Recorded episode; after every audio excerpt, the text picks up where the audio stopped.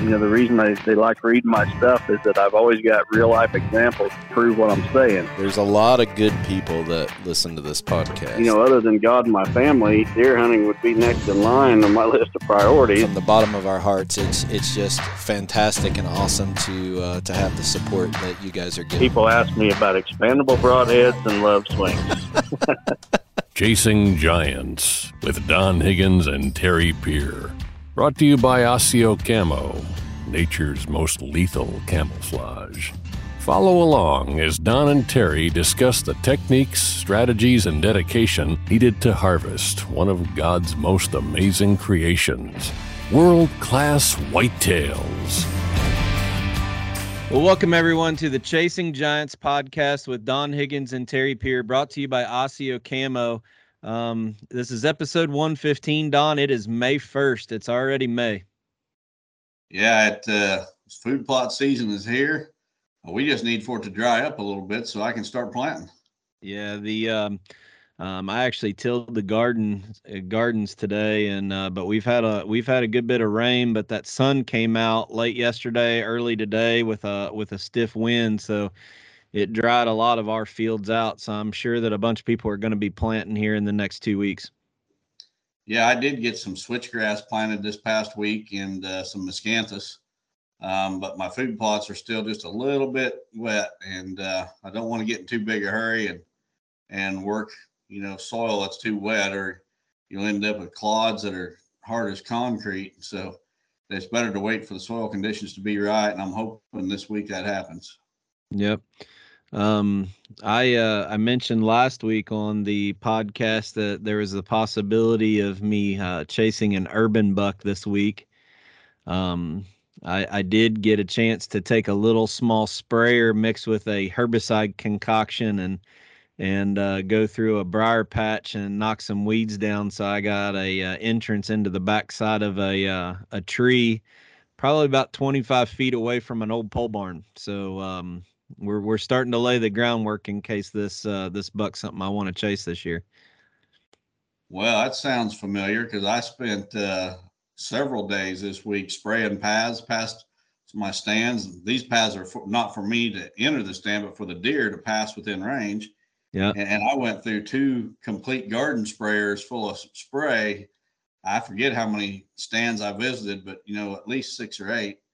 And uh, you know, it's it's that time of the year that uh, you need to get those stands ready. It's going to be green here in a hurry.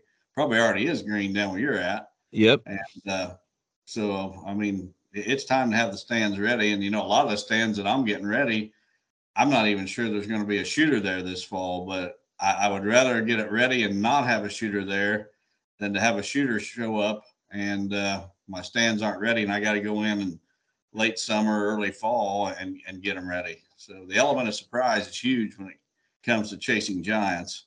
And uh, I, I just try to prepare ahead of time as much as I possibly can. Well, in this segment of the podcast, we usually are just talking about updates about what we're doing, not really giving tips. But I really want to ask a couple questions about um, when you said you were spraying a herbicide, but for the deer path. We've talked about this, but we have so many new listeners that have just started uh, listening in the last couple months. Uh, give us the quick reason of why uh, possibly going in and using a herbicide to funnel the deer through tall grass, brush, that type of thing, versus a mowed path or some other strategy. Well, over the years, I can think of three specific mature bucks that refused to follow a mowed path in daylight, and uh, Smoky was one of those. Um, so, I, you know, I, it took three bucks for me to finally catch on. But uh, with Smoky, it was like, okay, I'm done mowing paths on my farm because he would cross the path, but he would never follow the path. So uh, I came up with the idea that I'd start using a garden sprayer with the herbicide. And instead of mowing, you know, a six foot or five foot wide, whatever your mower is, path, I would just spray, you know, the the width of the spray pattern. And so I'm spraying about a 12 to 18 inch wide path through weeds, brush, whatever. And uh, I'm using the, both a contact herbicide like glyphosate, but I'm also putting a residual in there. Um, and that residual will prevent future weeds. And so a lot of times that when I spray a path, it'll stay open for two years if I use enough residual, and uh, because you just it just stays in that soil. And you know if you're hunting on the edge of a weed field or a tall grass field or whatever, you can lead those deer right past your stand within 20 yards or wherever you want them um, with that sprayed path. They'll follow it. I mean, you can change their pattern. And uh, it, it's worked like a charm for me in multiple locations, multiple properties. And so this time of the year, and actually I'm a little bit early. I, I typically do this around, say, Memorial Day weekend when the, the growth is up there good. But uh, um, I've just had some time this week as it's been too wet to do food plot work. So I'm getting in a little bit early and kind of reversing the order that I would typically do these things in. Um, but I'm going in and I'm spraying those paths. And uh, a lot of some of them are paths that I, have been sprayed in the past, but uh, that residual herbicide starting to wear off. So I'm respraying them and then so others are brand new locations, you know, where I've got a new stand and I want to make sure those deer tr- pass my stand within range. Uh, just another thing you can do to take a good stand and make it a great stand. So, uh, you know, we've talked multiple times about there's just something about uh, deer liking something of structure up tight to them. Um, even when we have a transition between a bean and a cornfield or clover and a bean field, that height transition, they tend to work that where there's structure along one edge of them pretty tight for some reason. And uh, this this kind of strategy of using a herbicide keeps your path very narrow.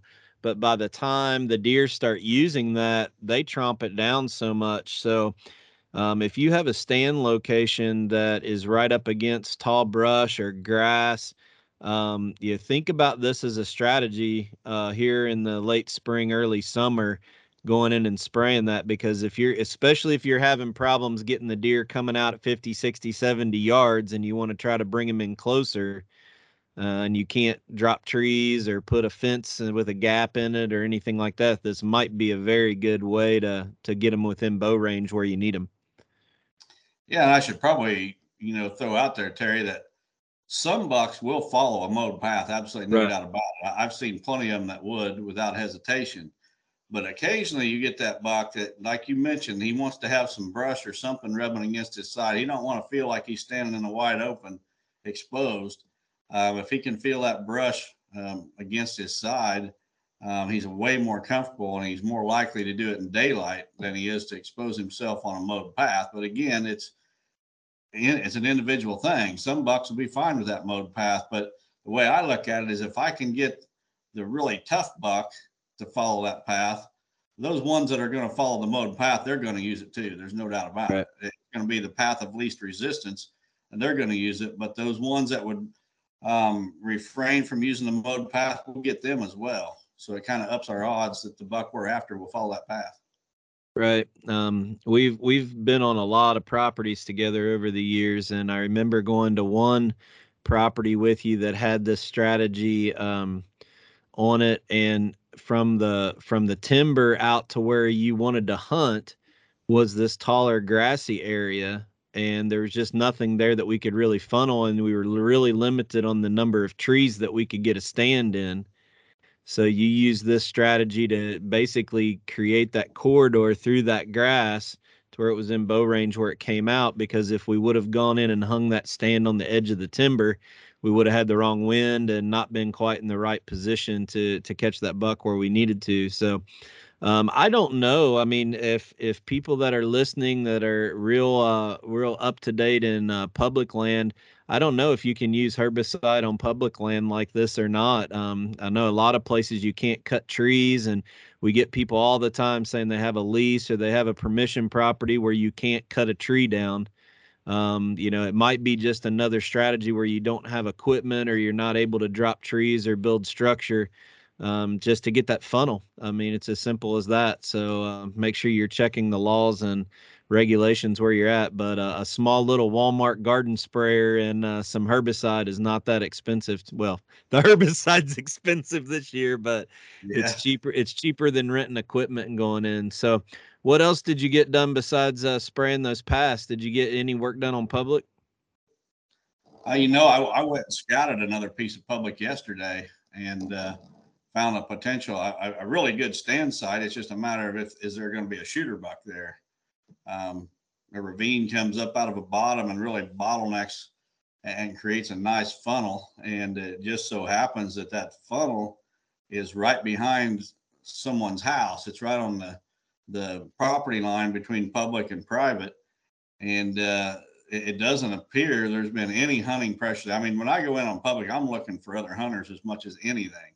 Right. And I, I seen absolutely zero sign of other hunters. No tree stands. Uh, I couldn't find a branch that had been cut. Looked in all the obvious spots where you would think a, a hunter would be, as well as just everywhere I went and uh, it just it, it, looks like one of those little out of the way places that uh, is so obvious that nobody would hunt it. You know, it's right behind this house, but it's a great pinch point.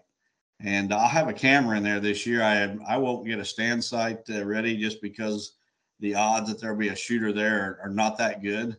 But I will definitely have a camera watching that uh, that pinch point this fall and see what passes through there. Interesting. Um, yeah. Um, as far as my week went, um, I, I tell you what, Don, I'm I am so blessed. You know, it's it's amazing that um, we have this much support. And um, I made a bet with somebody, a buddy of mine, for five dollars that I would receive over a hundred private messages and emails telling me how big of an idiot I was for plowing a field. So I actually kept I actually kept count of it this week. I got 182 private messages or emails with articles and YouTube videos about how we shouldn't plow fields anymore. So I don't know how much more a blessed man can be than to have all these people that uh, want to help me so bad. So I'm being just a little I'm being a little snarky. Yeah. you you post anything on the internet and somebody's going to disagree with you. It doesn't matter you know what it is. You can say the Earth is round, and and somebody's going to disagree with you on the internet, and yeah, um, that, that's just the day we live in. I told uh, I told my buddy when I won the bet for five bucks. I said this week I'm going to talk about wiping my butt, so everybody can tell me how I'm doing it wrong, and um, you know what toilet paper I need to be using instead. But no, in all seriousness, um, uh, I get a I I just have a little fun with it. It's fine. Um, I did have a really good opportunity this week. I was out of town most of the week uh, with my day job up at the Indianapolis Motor Speedway. Um, I don't talk about my day job too much, but part of my responsibility is actually working with our uh, corporate sponsorships with NASCAR and IndyCar through Team Penske. So, uh, Penske now owns the Indianapolis Motor Speedway. So we had a sponsor summit this week, and there was over 200 people there, which are the brightest minds in marketing and branding from all over the world that we come together and figure out how to, um, you know, new ideas or best ways that we can leverage uh, promotional activities with motorsports for our brands and for our business to business opportunities. And you know, it's it's it's a very um, humbling um, experience to be in the room with executive vice presidents of companies like Hitachi and Verizon and Chevrolet and you know all these big huge Shell Pennzoil um, all these big huge companies with their brightest and best marketing people and I'm somehow in the middle of them for some odd reason I haven't figured out yet but uh you know, we had a really, really good two and th- two, three days with some breakouts about influence marketing and how that's um, um, really taken over what most companies are doing with their marketing budget.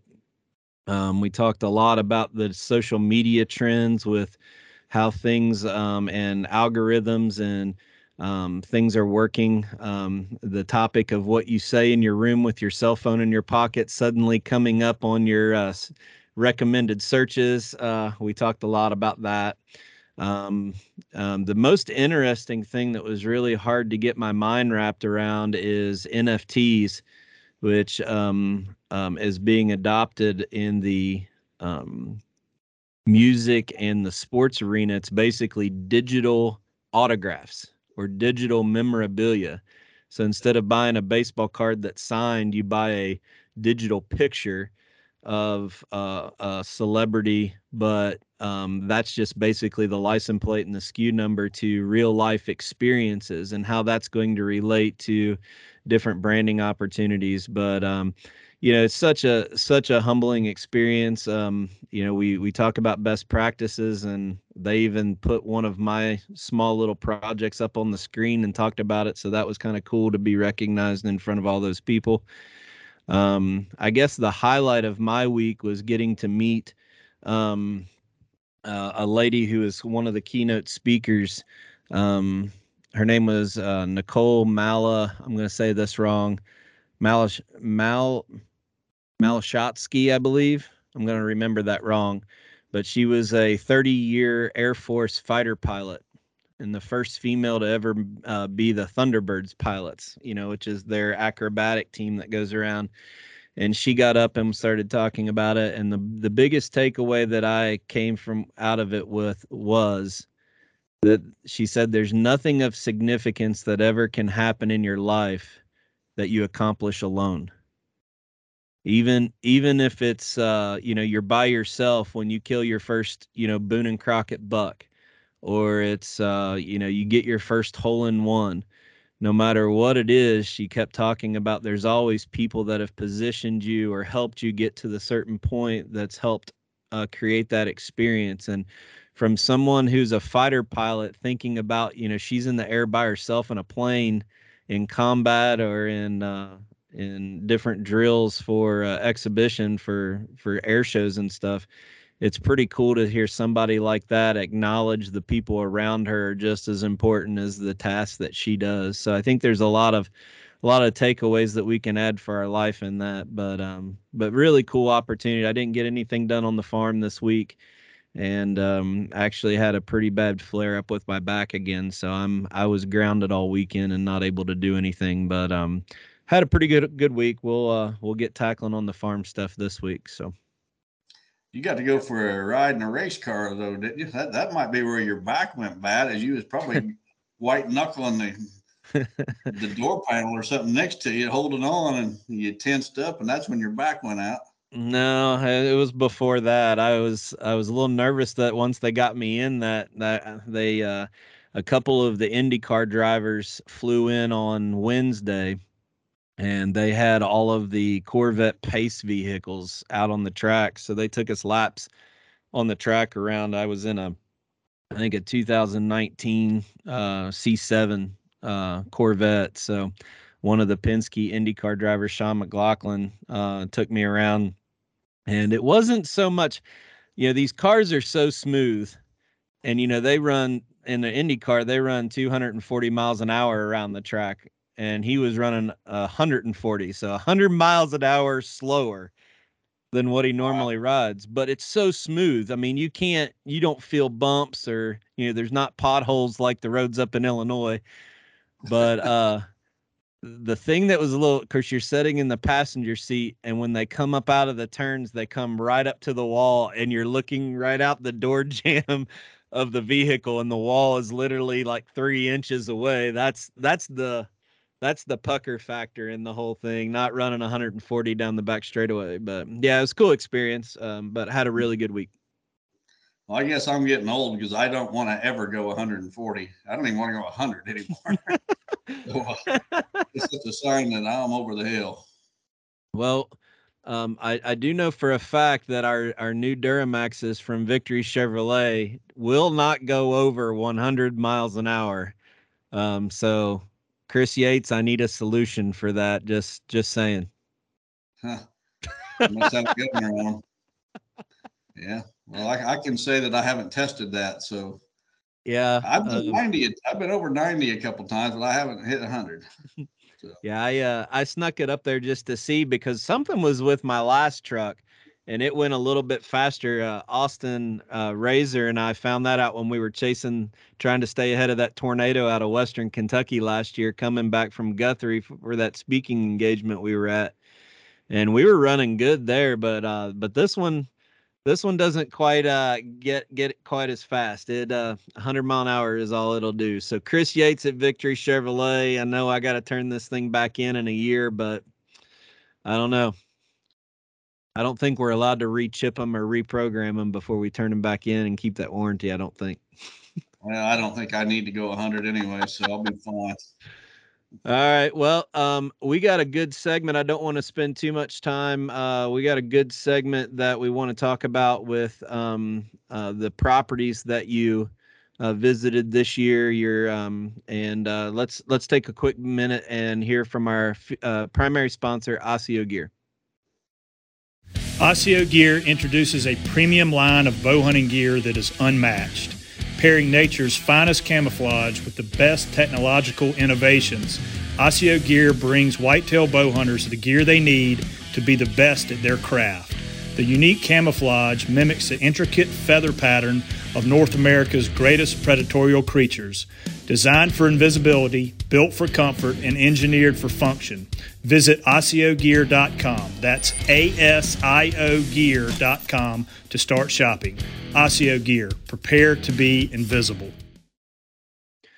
All right, Don. Well, we said last week that we were going to talk about the top consulting properties um, that you visited this year.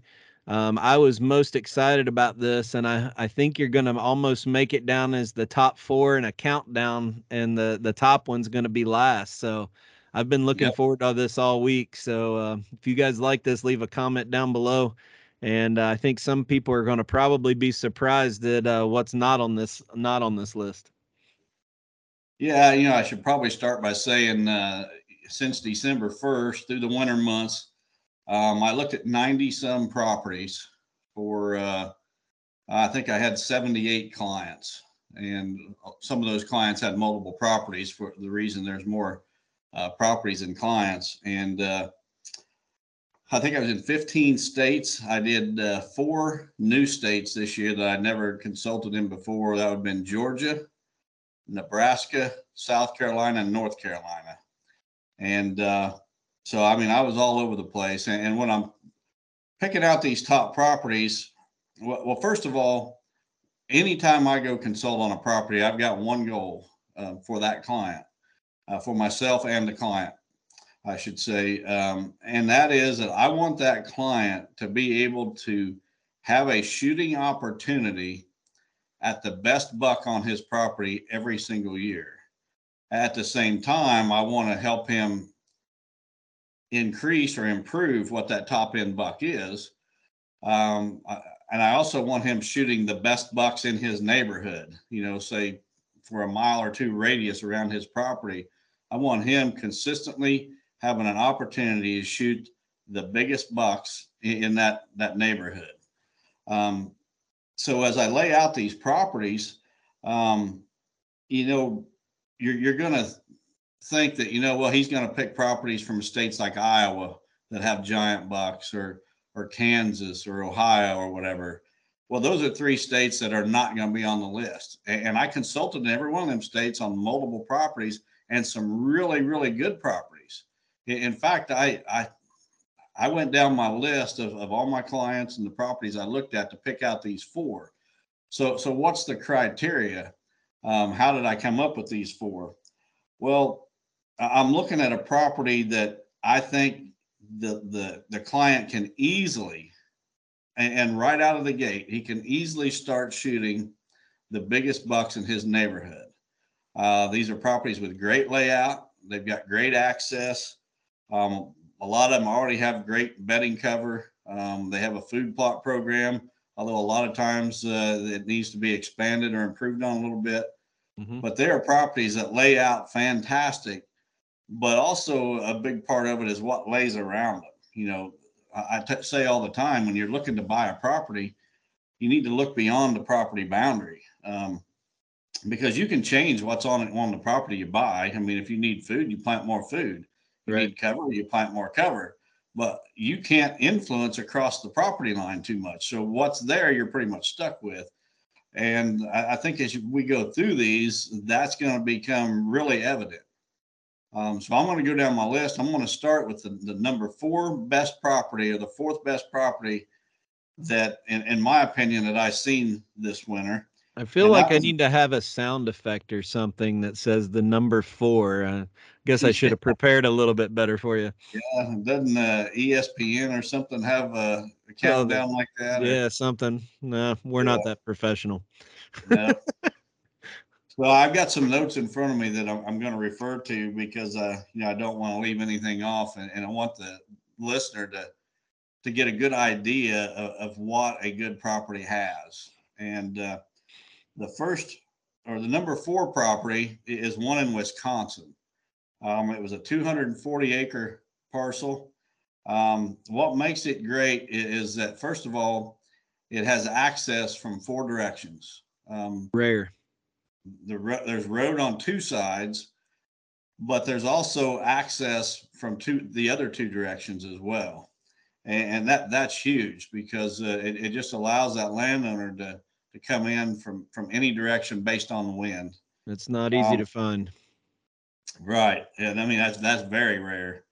Um, it, it already has a it's one of the biggest blocks of cover in that area. There's a lot of ag around this property, but this property has probably of the 240 acres, I'm going to say over 160, probably 180 acres of, that property is cover already Wow. and it's very diverse cover. Um, the, the wooded uh, cover, there's probably about approximately 100 acres of woods, but it's got a real thick understory. Uh, there's a lot of second growth, um, regeneration areas that have been logged in the past.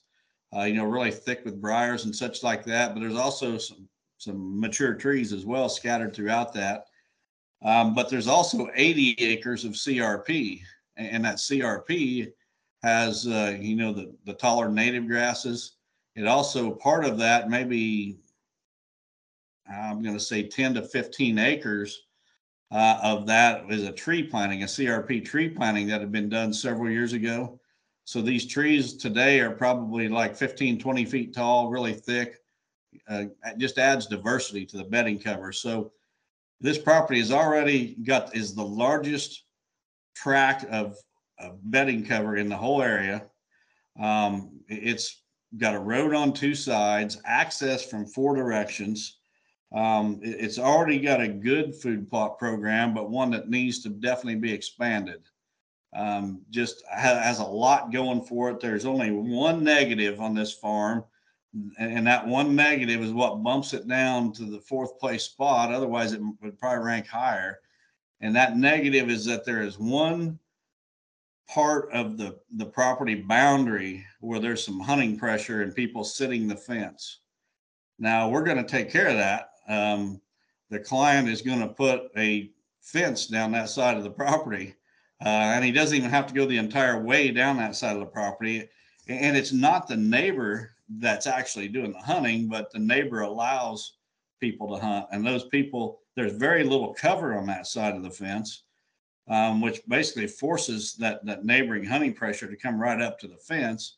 And, and in the past, they've shot a couple of the better bucks that are on this property because they're coming out of that end of the woods, going into the ag fields, and then there's just a little wooded draw coming out that those deer naturally want to follow. Um, but a, a tall fence across that little section is going to eliminate that problem. It's just going to divert them. It doesn't keep them from leaving the property. It's just going to divert them to not come out where that wooded draw is, where those people setting the property line won't get a shot. Right. And uh, uh, a couple other things that I suggested on this visit was uh, the CRP grass um, was, I'll call it fair. It, it wasn't terrible. Uh, it could be much better. So uh, they're going to, and they probably already have done this, burn that field off this spring Mhm. and then come in and immediately uh, drill in real world switchgrass to give it some more height um, to create better, better bedding cover. Uh, the food plot program, they've already got a, a, a fairly good food plot program on the farm. Um, we're going to move one plot to a different location. Um, and but we're going to expand the size of some of the plots. Um, I'm a big fan of fewer but bigger plots and that, that's what we're going to do here. We're going to have, we're going to provide enough food and, and there's enough acreage there to do this. We're going to provide enough food to get those deer through the entire winter to spring. And uh, the plan is if the plots that, that I've laid out aren't big enough, there's room to expand them. We're just going to keep expanding until they are big enough to get that uh, those deer um, through the winter. But it, it's a fantastic property. Um, there is absolutely no reason why this client, and almost immediately, really, because he's already got the bedding cover. Um, he's doing a lot of things right, and uh, he just was losing some of his bucks to that neighbor. And with the fence and everything else that that we're going to be doing, he, he should easily be shooting the biggest bucks in that neighborhood every single year. Got it. Yep. All right, moving down the list, the uh, number three property, and uh, I had to think long and hard on three and two because uh, I almost flip flopped them, but uh, I, I just to, decided to go with the number three property is 80 acres in Minnesota. Smaller And, uh, track. It's a smaller track. It's almost a suburban setting. It's uh, Mm. not too far outside of the Twin Cities. Um, Just a lot of, um, you know, houses with small acreage, you know, maybe three to five, maybe 10 acres Right. each. Um, but this 80 acre track, it also has roads on two sides to provide access from those directions. But it would not be hard at all to access from those directions down the property line and Mm. hunt other winds. Um, so you almost, you don't actually have access from four directions, but you kind of do. Um, one of the, it, it basically has houses and yards button up almost every place around the two sides that don't have the road. But in one, in the back corner, there is a giant swamp. When I say giant, this swamp has got to be, oh, I bet it's, uh, it's over 150 acres probably. I mean, it's Wow. probably twice as big as this 80 acre property, but a giant swamp um, that I just can't see anybody penetrating. Now across the swamp, th- there's some wooded cover where I'm sure there's some hunting pressure, but this swamp is kind of a buffer between. In other words, it's going to be almost impossible for somebody to sit the fence line on this farm. Um, let's see. Uh, the topography, there's some great topography. It's not a flat 80. I mean, there's some rolling hills. And what's really good about that on this farm is that, uh, you know, we can have a substantial food plot program and those deer can all be hidden from the road. They can never, they can be put in such in an area where it's never seen from the road. Um, there could be traffic up and down those roads all day long and never see a deer and never know how good that property is. You know, They're driving right, right along. Um, currently, the property had on, on the wooded, there's almost a, a chunk of wooded cover on each end of, of the 80 that kind of connects uh, with a like a long, narrow strip of cover. Um, and, and it had been in cattle pasture. And, and that, that strip was kind of a connecting piece where they had a fence where the cattle would run back and forth. Well, um, they've agreed to take the cattle off at least off of at least half of the farm for this year. Um, I'm hoping they, this client follows the plan to a T because I, I'm not 100% sure he realizes the opportunity that he's got. Um, I- I, I think he's got uh, fantastic intentions. I think he'll do most of the plan, but uh, he's going to look long and hard before he finds a better opportunity than the one he's sitting on right now.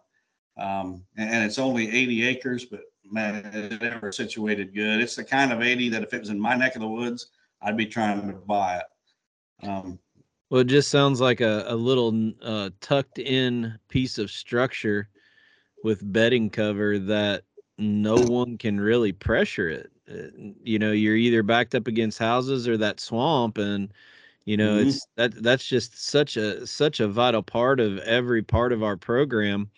Um, if you can if you can be where nobody else is at, the mature buck is going to be there. Right. Um, I, I hope the client follows this plan to the T because I mean, he's sitting on something special. And, uh, he's got some other, um, interests that are gonna, you know, fall in, um, in the priority list somewhere. And, uh, if deer hunting is at the top of his list, he's got the opportunity to shoot good bucks every single year. Uh, the number two property, um, is a three hundred and twenty acre piece in Illinois. Mm, we talked about this property back in December, I think it mm-hmm. was, it was December, or January, um, right after I was on it, because I made a post, I, th- I think on my social media about I was on a, a property that ought to produce booners every year. And that, that comes in at my, my second best property the entire year. Um, what makes it so great is, is, that it's isolation. It's 320 acres. There's a lot of ag on that 320, but uh, there's a lot of CRP as well, and also some some wooded cover. Um, but it's almost totally surrounded by ag fields. It also has road on two sides, um, but the landowner or the client he has access to basically come in from any direction as well. So that's a common theme through all four of these properties is access. Access from about any direction. So no matter what the wind is, he can hunt it. Um,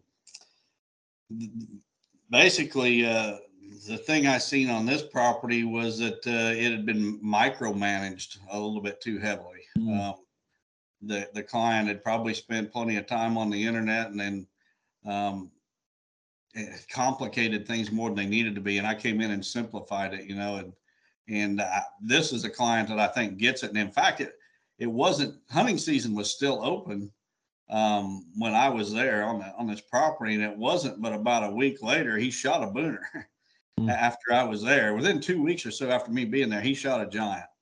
Um, I think it's around 190 inches.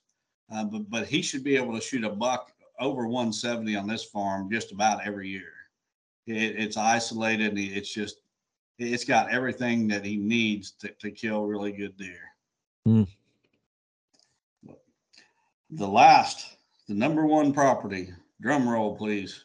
Mm-hmm. Um, of all places, it's in Indiana. And really? Northern, Indiana at that. But I'm telling you what, this is a honey hole. Um, it, it's only 110 acres. Um, but here's what makes it so great there's access from three different directions the fourth direction is a large no hunting sanctuary um, owned by, I don't know if it's owned by the state or a city or some government entity owns this big no hunting sanctuary. And I'll tell you, when I was on this property, I, have never seen deer like this. These deer were like rabbits. They were just everywhere. There's four or five over here, six or eight over there. And they, they weren't like they were just taking off running. These were city deer. And they weren't half afraid of people. I mean, they were just kind of going in circles as we walked the property, just kind of avoiding us. Deer everywhere, and uh, you, know you're going to be able to, or, the client's going to be able to access this property from three different ways and uh, hunt these deer. And what we're going to do here is we're going to blur that line. Right now, there's a pretty defined line between the no hunting sanctuary and where hunting can be done. And, I, and I come to that conclusion based on the the tree stands that I'd seen on this. And the client just bought this property, just bought it, hasn't even hunted it yet, um, just closed on it. And um, so I, I, was looking at how it had been hunted in the past as I walked the farm, you know, and I seen tree stands everywhere. Um, the whoever had been hunting it basically just, uh, you know, the, the, they didn't follow the, the idea of having a sanctuary, or I don't even think they played the wind really. I think they just stuck stands right. everywhere they possibly could. We're going to totally redo how it's been hunted in the past, and, and we're going to blur that line between that sanctuary on one side and where the hunting is on the other. We want those deer to feel comfortable all the way through. We want them to think of this property as part of that sanctuary. So on our end, we're going to put food. Here's here's something we're going to do that I think a lot of people make a mistake when they have a situation like this and they've got a big no hunting sanctuary right next to them. What do they do? They want to go in and they want to put food right next to the, to the sanctuary to pull right. them deer out. Well, we're doing just the opposite. And I've seen it work like a charm on more than one property. We're taking that food and we're putting it as far away from that no hunting sanctuary as possible we're going to draw them deer through the entire property that can be hunted through my client's property, clear to the other end to feed. And we're going to get them going back and forth. Um, you know, otherwise those deer could just sit in that sanctuary till dark and then move 50 yards and they're out in the food. Now we want them to have to move hundreds of yards out to that food. And uh, the, uh, the there's a couple of big ag fields on this farm right now. Probably half of this 110 acres is in ag fields, maybe more. But this client bought this to hunt deer, and he says he, he doesn't care about the ag, he doesn't care about the income. This is 100% a big buck factory. And he says, You tell me what I need to do to make it the best it can possibly be. And so we're going to take a lot of that uh, that open ag area, and part of it's going to be food for sure, uh, strategically located. But we're also going to plant a lot of switchgrass and miscanthus. We're going to put a lot of miscanthus through that switchgrass to create structure. Um, we're going to create some pinch points so as those deer move out of that already established sanctuary towards the food on the other end, we're going to pinch them down in a couple of spots uh, where we can kill Which them going back towards the food. It should be awesome if he can access it from three sides, because then that pinch he should be able to hunt with different winds, Right. increasing the chances, you know, different conditions they can hunt. So Well, and, you know the the big takeaway here for the listener should be that uh, what makes this property so good is not what's on that property; it, it's what's next to it, what's outside the boundary of that property. Mhm. That's what makes it really special. Now it lays out good anyway with all the different access points, but when you throw that big no hunting sanctuary right next to that great layout, uh, then you got it made. And uh, neighboring hunting pressure around this property is not going to be an issue. Um, one side, believe it or not, is an interstate highway, um, which is, I, I think it's a great thing because uh, you, you can slip right down the ditch of that interstate uh, and hunt that entire side, you know, keeping the wind and even the, the road noise is going to cover a lot of your noise uh, to slip into some stands. Um, just hands down, the I, I knew which property was going to be number one. It was two through four that I had to work in my mind and decide what order I was going to put them in. But I knew out of the gate which one was going to be number one. Um, and I think this client is going to do exactly um, follow that plan to the letter.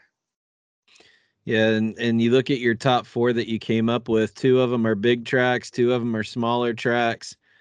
But the takeaways from all of these are access from different directions and what's outside of it you're protected your your square on the checkerboard is definitely different from everywhere else on the board and um yeah that's that that's what makes a good property a special property when you have access and uh, not pressure around you Right. And, you know, I should probably throw out of those 90 some properties I looked at, there was a lot of other really good properties. Um, these are just the four that stood out in my mind. And to be honest, three of those um, I, I looked at in the last month. So uh, may, it might be that they were fresh in my mind. I don't know. But uh, the Illinois property from early in the year stood out to me. But these others were all here in the last month. i don't buy it you remember a property that you walked in 1982 i don't know how No, you I- do it but you remember every one of them like i've never seen I do remember properties, no doubt about it. And but there was a lot of good ones. And All uh, right. Well, that was fun. I, I enjoyed that. So uh, as, I think people will be shocked that Iowa and Ohio and Kansas aren't on there. But uh, again, it's more about the property itself, not the area that you're in. There's good hunting properties that's uh, that's available in every every area. So, all right. Well, Yep. with that, um, we're gonna play the Lester's Feet uh, raffle commercial here, and I got a couple updates to give after that.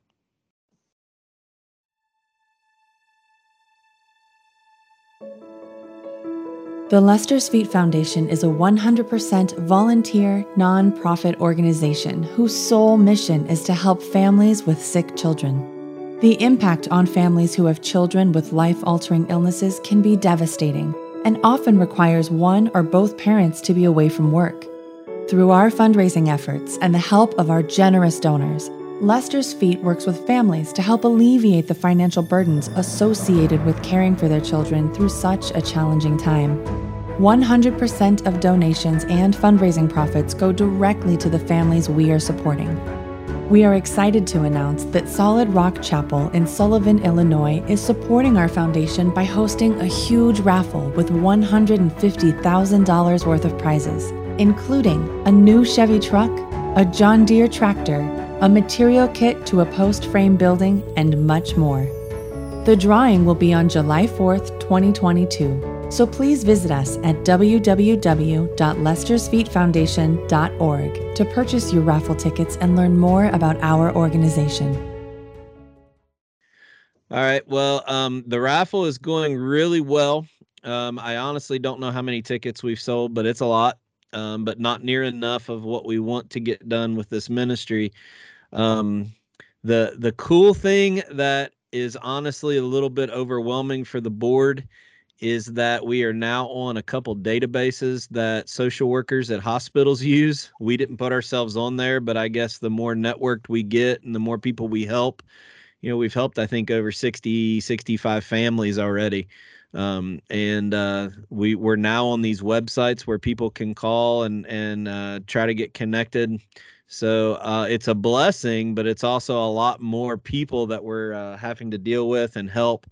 Um, but um, it's it's just uh, God just continues to open so many doors, and um, um, I, I, really really appreciate the support that everyone's been doing. Uh, the tickets can be purchased. Uh, you can go to Lester'sFeetFoundation.org.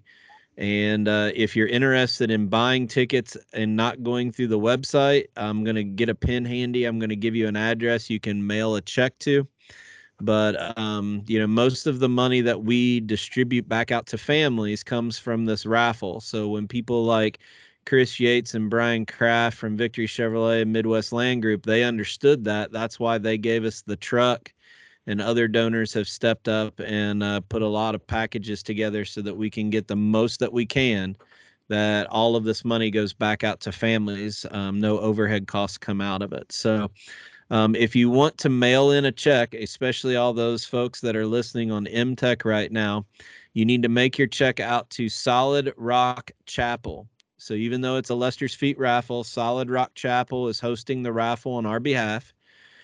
And then you need to write your name, address, and I have to have a phone number. If I don't have a phone number, there's no way I can call you and tell you if you win won something. So your name, address, and phone number just on a sticky note or a piece of paper inside. And then you can mail that check and that piece of paper to Lester's Feet Foundation, P.O. Box 250, Dry Ridge, Kentucky 41035. That's Lester's Feet Foundation, P.O. Box 250, Dry Ridge, Kentucky 41035 um, you know the the uh, updates that we've been doing on our Facebook page and on the website. Um, you guys just have to know that when we call and we talk to these families, um, it it almost feels like their world is coming to an end. I don't know a much worse feeling than watching or learning that your child is sick. Um, I think every parent out there would rather be sick than have their child sick.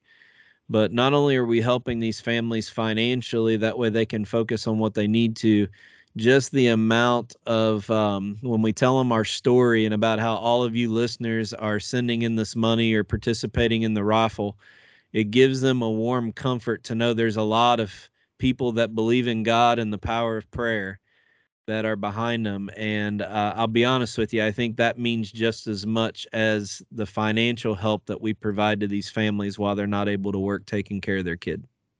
Mm-hmm. Well, we've definitely been a blessing, but uh, you know the, the the listener is really the one responsible. Well, you're you're doing ninety percent of the legwork, Terry, uh, on this end, but uh, you know we couldn't do it without the the folks that are supporting the, the fundraising. You know the board the board really steps up and and the amount of time that we take to to do this is is pretty small. Um but we're simply connecting the dots from a lot of people who want to do a good thing. They want to help. But i think a lot of people are just so jaded about where they give money to help knowing that it's going to go to the right place or the right cause versus paying some guy's salary or their expenses to travel to conventions and stuff like that. You know, we're 100% volunteer. It's actually in the bylaws that as long as this uh, foundation is named after my grandfather, no one can take money from this as a salary or compensation. It was really important for us to keep it to where all of this money goes to families. So um, we're connecting the dots. I know a lot of people want to thank or or lift us up on a pedestal, but it's all of these listeners. So if if you can do something to help us, please tell your neighbors, tell your friends, tell your coworkers about this raffle, and uh, visit our website. Everything's on there. Um, we did have to automate a, a, a, new phone number because the number of calls that we're getting from uh, social workers and different people looking for help, um, they're coming during business hours, to be honest with you, when all of us are at work. So um, we did have to change that strategy a little bit, but please, please share the raffle and let us know if you uh, have a family in your community the core of all these families that we help are still word of mouth uh, from the listeners that are donating the money. And that's what's most special about for me. If you listen to many of our podcasts, you know that minimizing human intrusion is the key to our success. Don Higgins and I have been utilizing the QuietKat bike for many years now. As shed season is here, turkey season is not far away. There's no better choice to navigate around your property than a QuietKat bike. Go visit QuietKat and use the word Higgins to get a free trailer with any QuietKat electric bike purchase. All right. Well, with that, let's move on to our first question of the week. If you're if you're ready, I'm ready. All right. All right. Our first question comes from Josh from Kansas.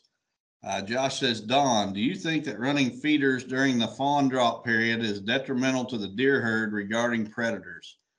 coyotes and bobcats learn the patterns of deer, and we know that they know feed sites are going to be hotspots for preying activity. Are does smart enough to keep fawns away from feeders until they are big enough to have a chance for escape?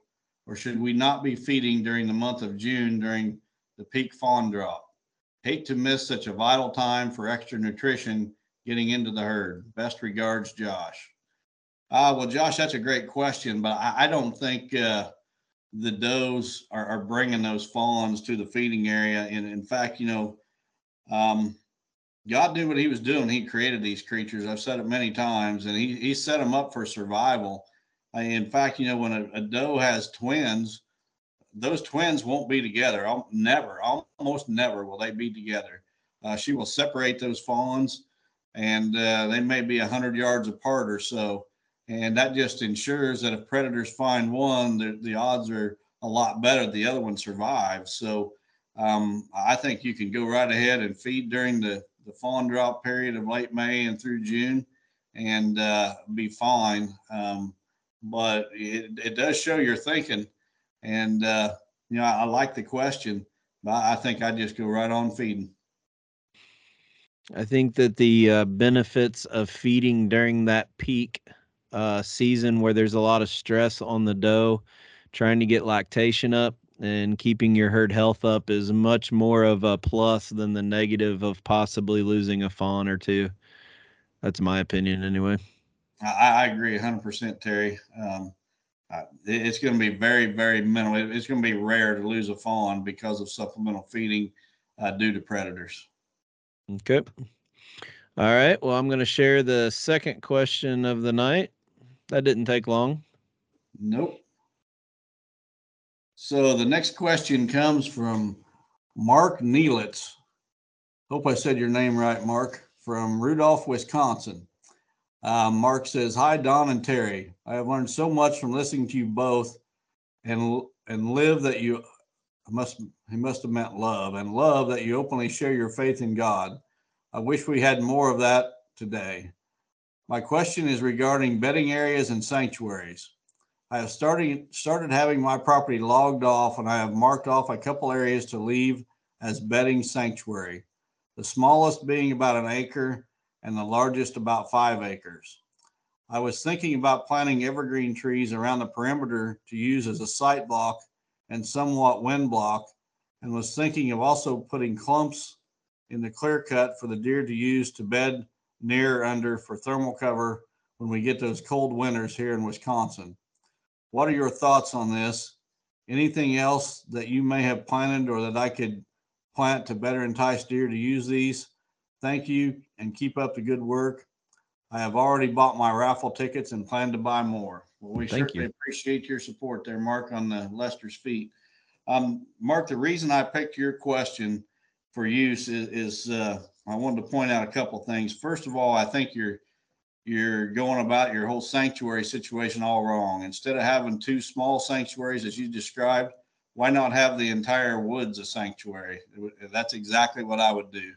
Um, a deer is going to have a hard time recognizing when he's in a, that one acre sanctuary that you just described, or even that five acre sanctuary. Um, the bigger it is, the easier it's going to be for the deer to figure it out and relate to it from then on. Um, the other thing, uh, the other reason that I picked your question was you mentioned something about removing the tops, the tops of those trees that have been logged. I, I, you don't want to remove those. Just just let them lay wherever the the loggers leave them. That's where you should just leave them. Uh, the deer will bed around those. Uh, they'll provide ground cover, you know, immediately. Um, they're, they actually it will help the regeneration because there's a lot of plant species that the deer may browse heavy. For instance, white oaks. Um, well, there's a lot of deer. There's very little white oak regeneration because those young white oaks grow so slow that by the time they get any growth on them, the deer have already browsed them off. But when you've got those fallen treetops, you know a young oak can can start growing in there and get a chance to establish without getting browsed off. So those treetops provide a lot of benefit, and I wouldn't remove a single one of them. I just let them lay where they are. So, you know, my two suggestions for you is is one, make the entire woods a sanctuary, not just a couple little areas. And number two is leave those tops alone. And if you do that, you can get it all done. You know, basically, as soon as the loggers are done, it's pretty much done. Although uh, you might also go in there once the loggers are done and do a heavy TSI cut or timber stand improvement. Uh, whatever trees are remaining, uh, cut out the ones that are never going to have value for timber or wildlife just to allow more sunlight to come in and hit the ground. And uh, that's another way you could improve that situation. So, follow up question for you on that, Don. If is is having multiple smaller bedding areas similar to having smaller micro plots? You're just why give a deer a choice versus one big block that we can hunt as one big block of sanctuary versus them being on different parts and and not even being able to control it as sanctuary. If that makes Well, sense. I think the big thing is that uh, the deer just have a hard time um, figuring out when they're in the sanctuary. If it's only an acre in size or even five acres, how do they know? How do they know Yeah, I they mean- crossed that magic line? It's kind of hard to, with the information we have, to really understand what Mark's asking. But if there's more woods here other than the five acres and the one acre that he's talking about, what's he doing with all that other woods? Because if he's in there tromping around that other section of woods, he just ruined his sanctuary. Right. So we don't we don't know what he's doing. So uh, we hope that we did our best by answering those questions. He did ask a question about putting evergreen trees around the perimeter. I don't know if you want to touch on that or not. If that's good, bad, or ugly, or um, depends. I- I, I think he meant, and again, we're just trying to read into the question. I think he meant per, uh, evergreen trees around the perimeter of those sanctuary areas. Uh, maybe he meant the whole property. I don't know, but uh, you know, there's been situations uh, here on my farm even where um, after an aggressive TSI or timber harvest was done, I went in with like potted oak trees and planted those amongst those fallen treetops. Um, to regenerate to get to better tree species growing where there was a lot of poor species before and uh, you know i, like uh, to use oak species that hold their leaves in the winter i think uh, everybody gets hung up on conifers which definitely have their place but those oak trees such as uh, shingle oaks pin oaks um, even swamp white to some degree will hold their leaves really late into the winter and provide a, a good bit of cover that way as well. And in some cases, just as much, if not more, um, than a conifer will. Um, also, red cedars are, are really good because you, go and you plant a young pine, and a deer will eat those pines and, and eat them right off and ruin them. Where a red cedar, they they'll leave those alone. Uh, they'll rub them for sure, but uh, even if they rub them, the tree has a chance to grow out of it. Where a white pine, uh, you know, once it gets rubbed hard, it, it's pretty much ruined. So uh, red cedars and oaks, I like to plant in those areas that have been logged heavy. Okay. All right. Well, thanks for that question. Um, I'm going to share my screen for the third question of the night.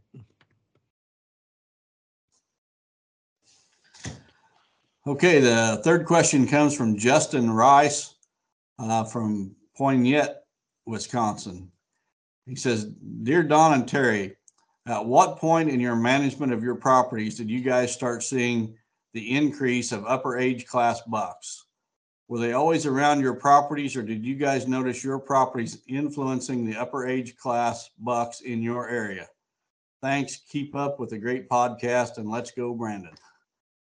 um, well, Justin, there is absolutely no doubt whatsoever that my property influences the number of mature bucks in my area.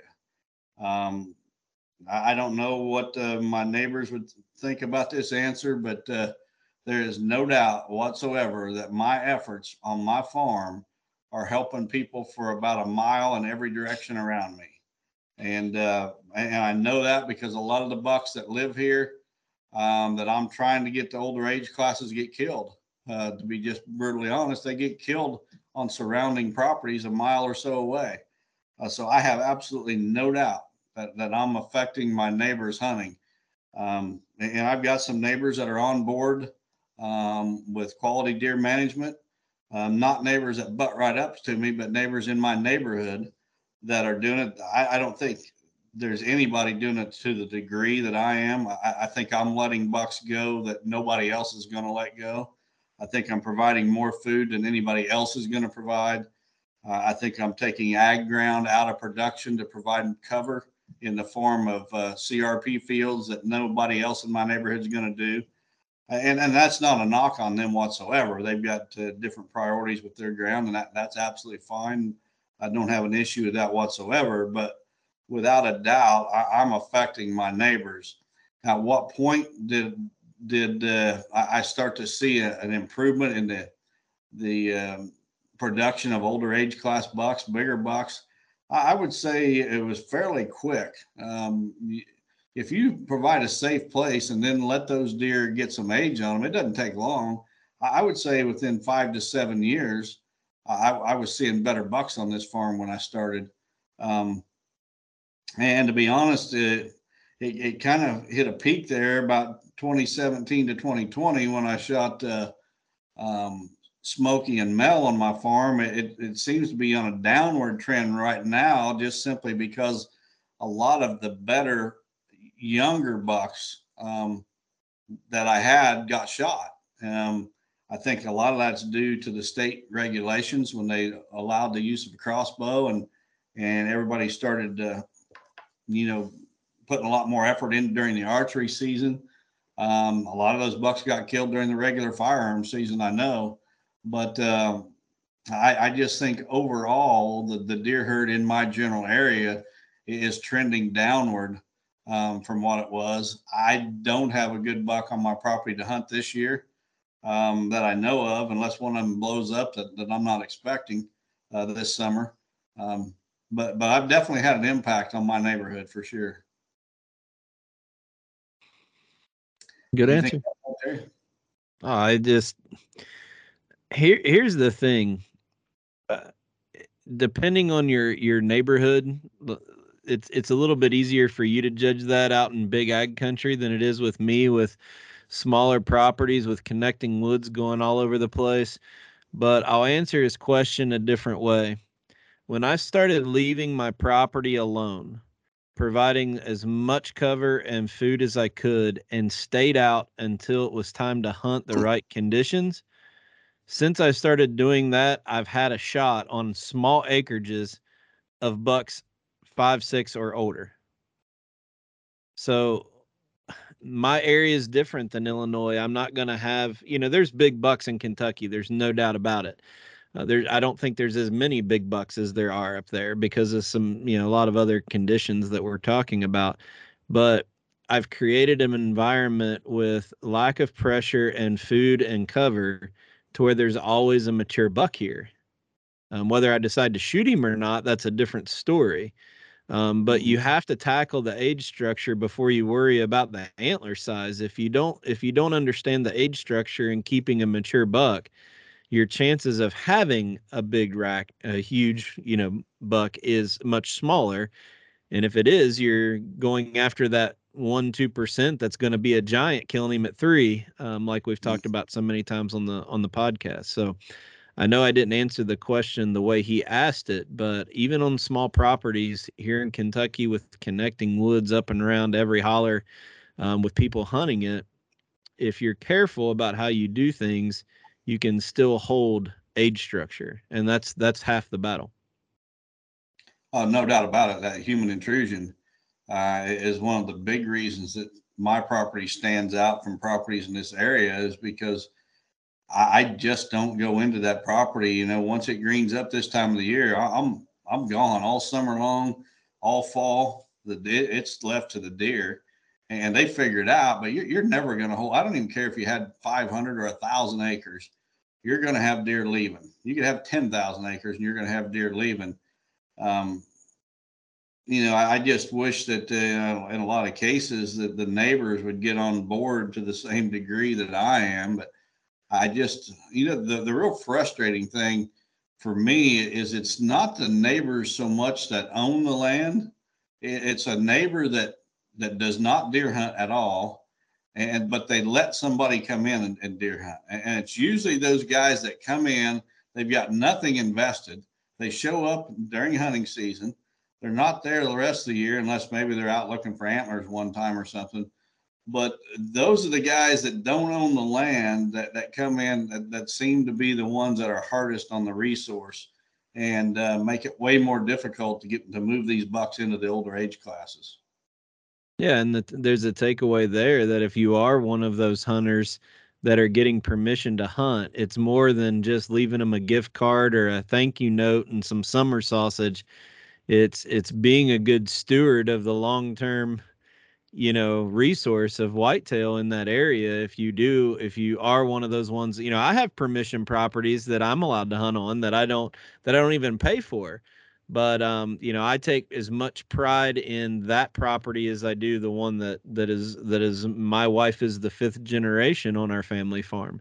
So mm-hmm. um, you know, it's it's a pride thing that I want to leave be a good steward, a good outdoorsman, and a good woodsman. No matter what I do, I'm not going in. You know, I've seen people with permission properties that'll go in and you know nail nail nails into trees leave trash everywhere you know they just don't care and uh, i think that's i think that's uh, against kind of what the kind of gentleman side of what our sport needs to have more of yeah and you know we I, I don't want to sound like we're picking on these guys that are only hunting on permission because I do a lot of that myself.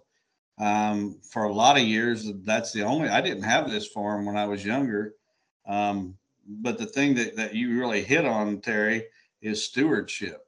Um, I, I, just think this whole sport um, lacks um, good role models in terms of stewardship of the resource.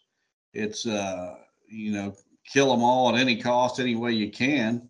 And uh, I'll probably get blasted for this on social media, like I did uh, by some idiot this week on another topic. Um, um, because I'm outspoken on things that I, I, think that nobody else is, and and that's stewardship. Um, how many guys that, that are bow hunting today started out hunting small game? Back when I was a kid, everybody first started with small game, and you kind of worked your way up. And deer hunting, you, you didn't um, you didn't start out as a deer hunter when you were five years old. It just didn't work that way. Well, we've we've gotten to the point where we've skipped, and it's almost like an apprenticeship. The way uh, Gene Wensel described it to me one time is, uh, you know, when we started, we, it was almost an apprenticeship. You took steps to get to become a deer hunter. And the ultimate level of a deer hunter was the bow hunter. The bow hunter was a guy out there challenging himself with with uh, equipment with limited range, um, he, he was handicapping himself, if you will. Well, society in general has tried to make everything faster and quicker and easier. And it's happened with the sport of bow hunting and deer hunting. Um, we've done everything we can to make it as easy as we possibly can. And, and in the process, we've eliminated that apprenticeship, if you will.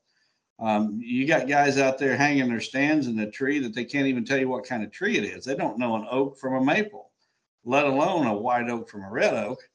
And uh, yeah, that's the saddest thing I see. And, and, I don't care what the neighbor shoots or or somebody hunting on the neighbor. I mean, I do to a degree, but I, am not upset about it. I'm not mad because he shot a young buck that I wanted to to grow older.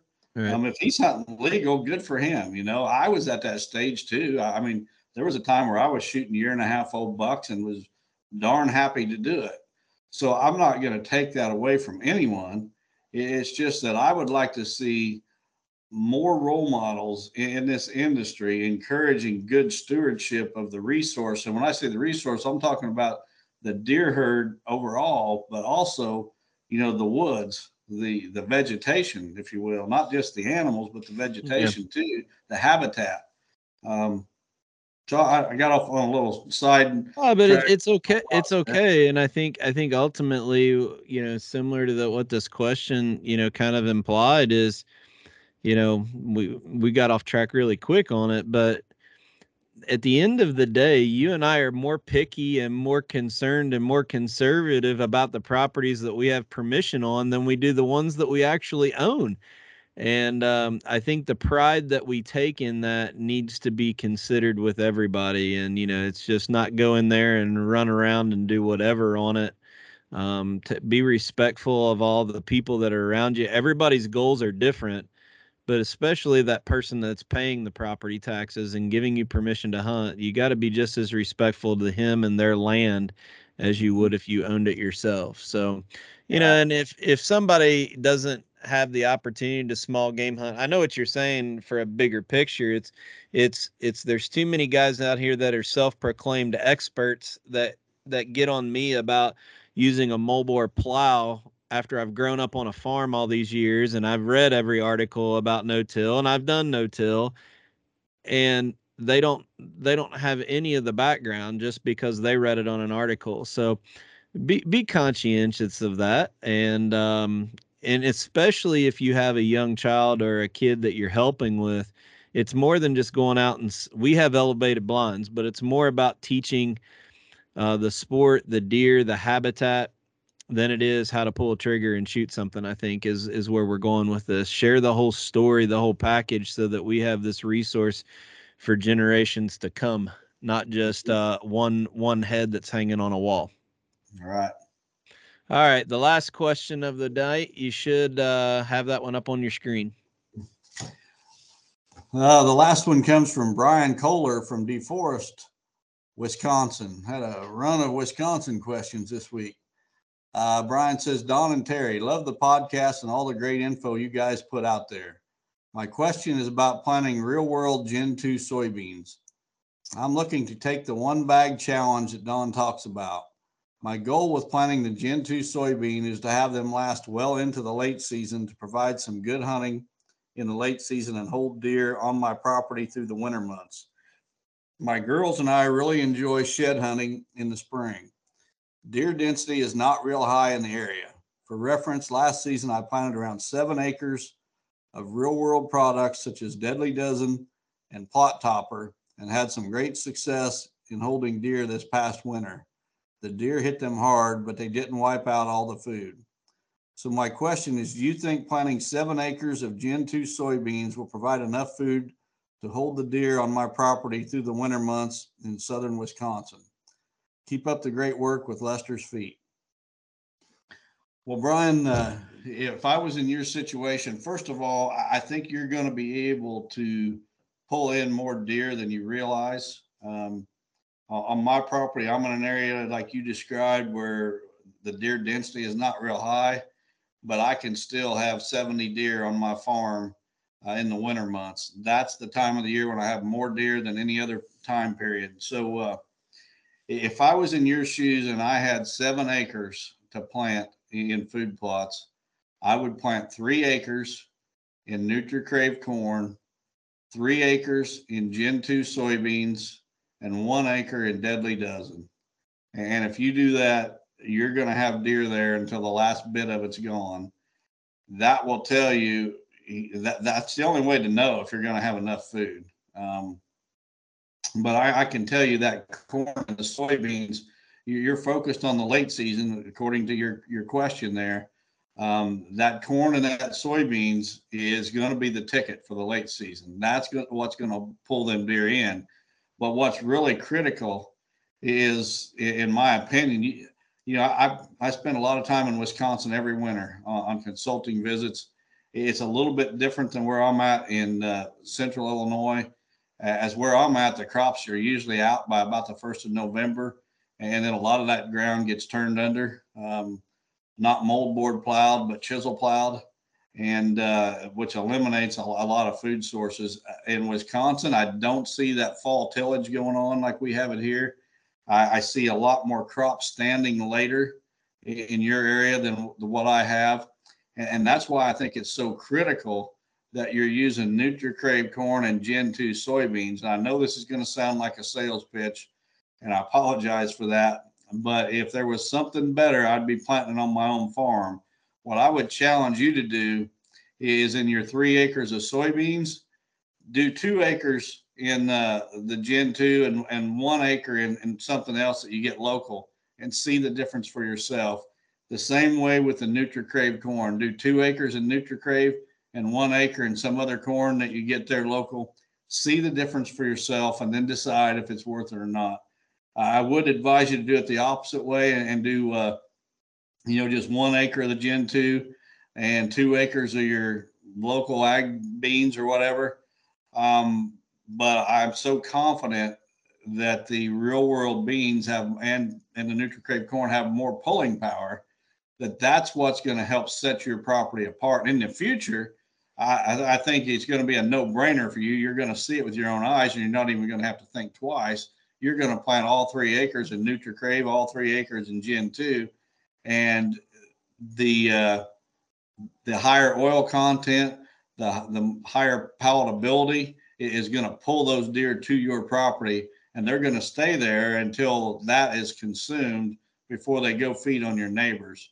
Um, that's what I would do if I had seven acres in the situation that you described. Yep. Good advice.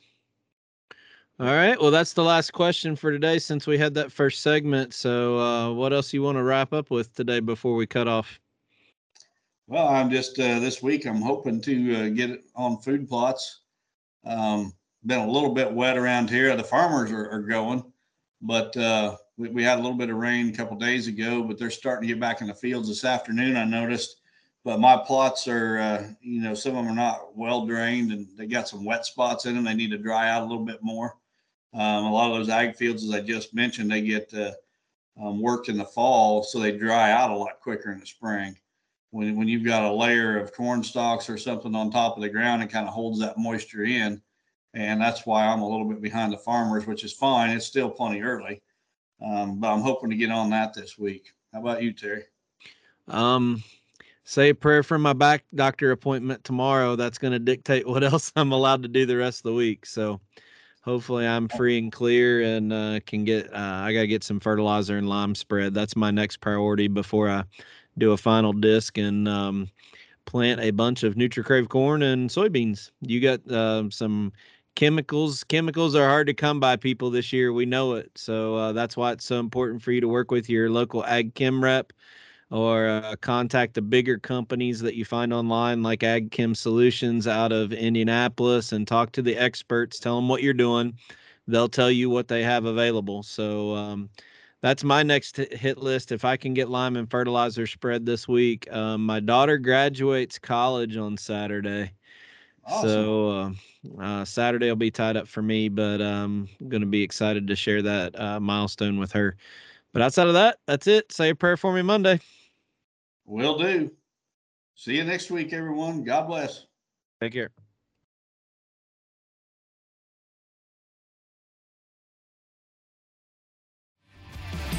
Chasing Giants has been brought to you by Asio Camo, Via Farm Real Estate Company, 360 Hunting Blinds, Victory Chevrolet, Real World Wildlife Products, Mathews Archery, Novix Tree Stands, Gingerich Tree Farm, WildlifeFarming.com, QuietKat, and Vortex Optics.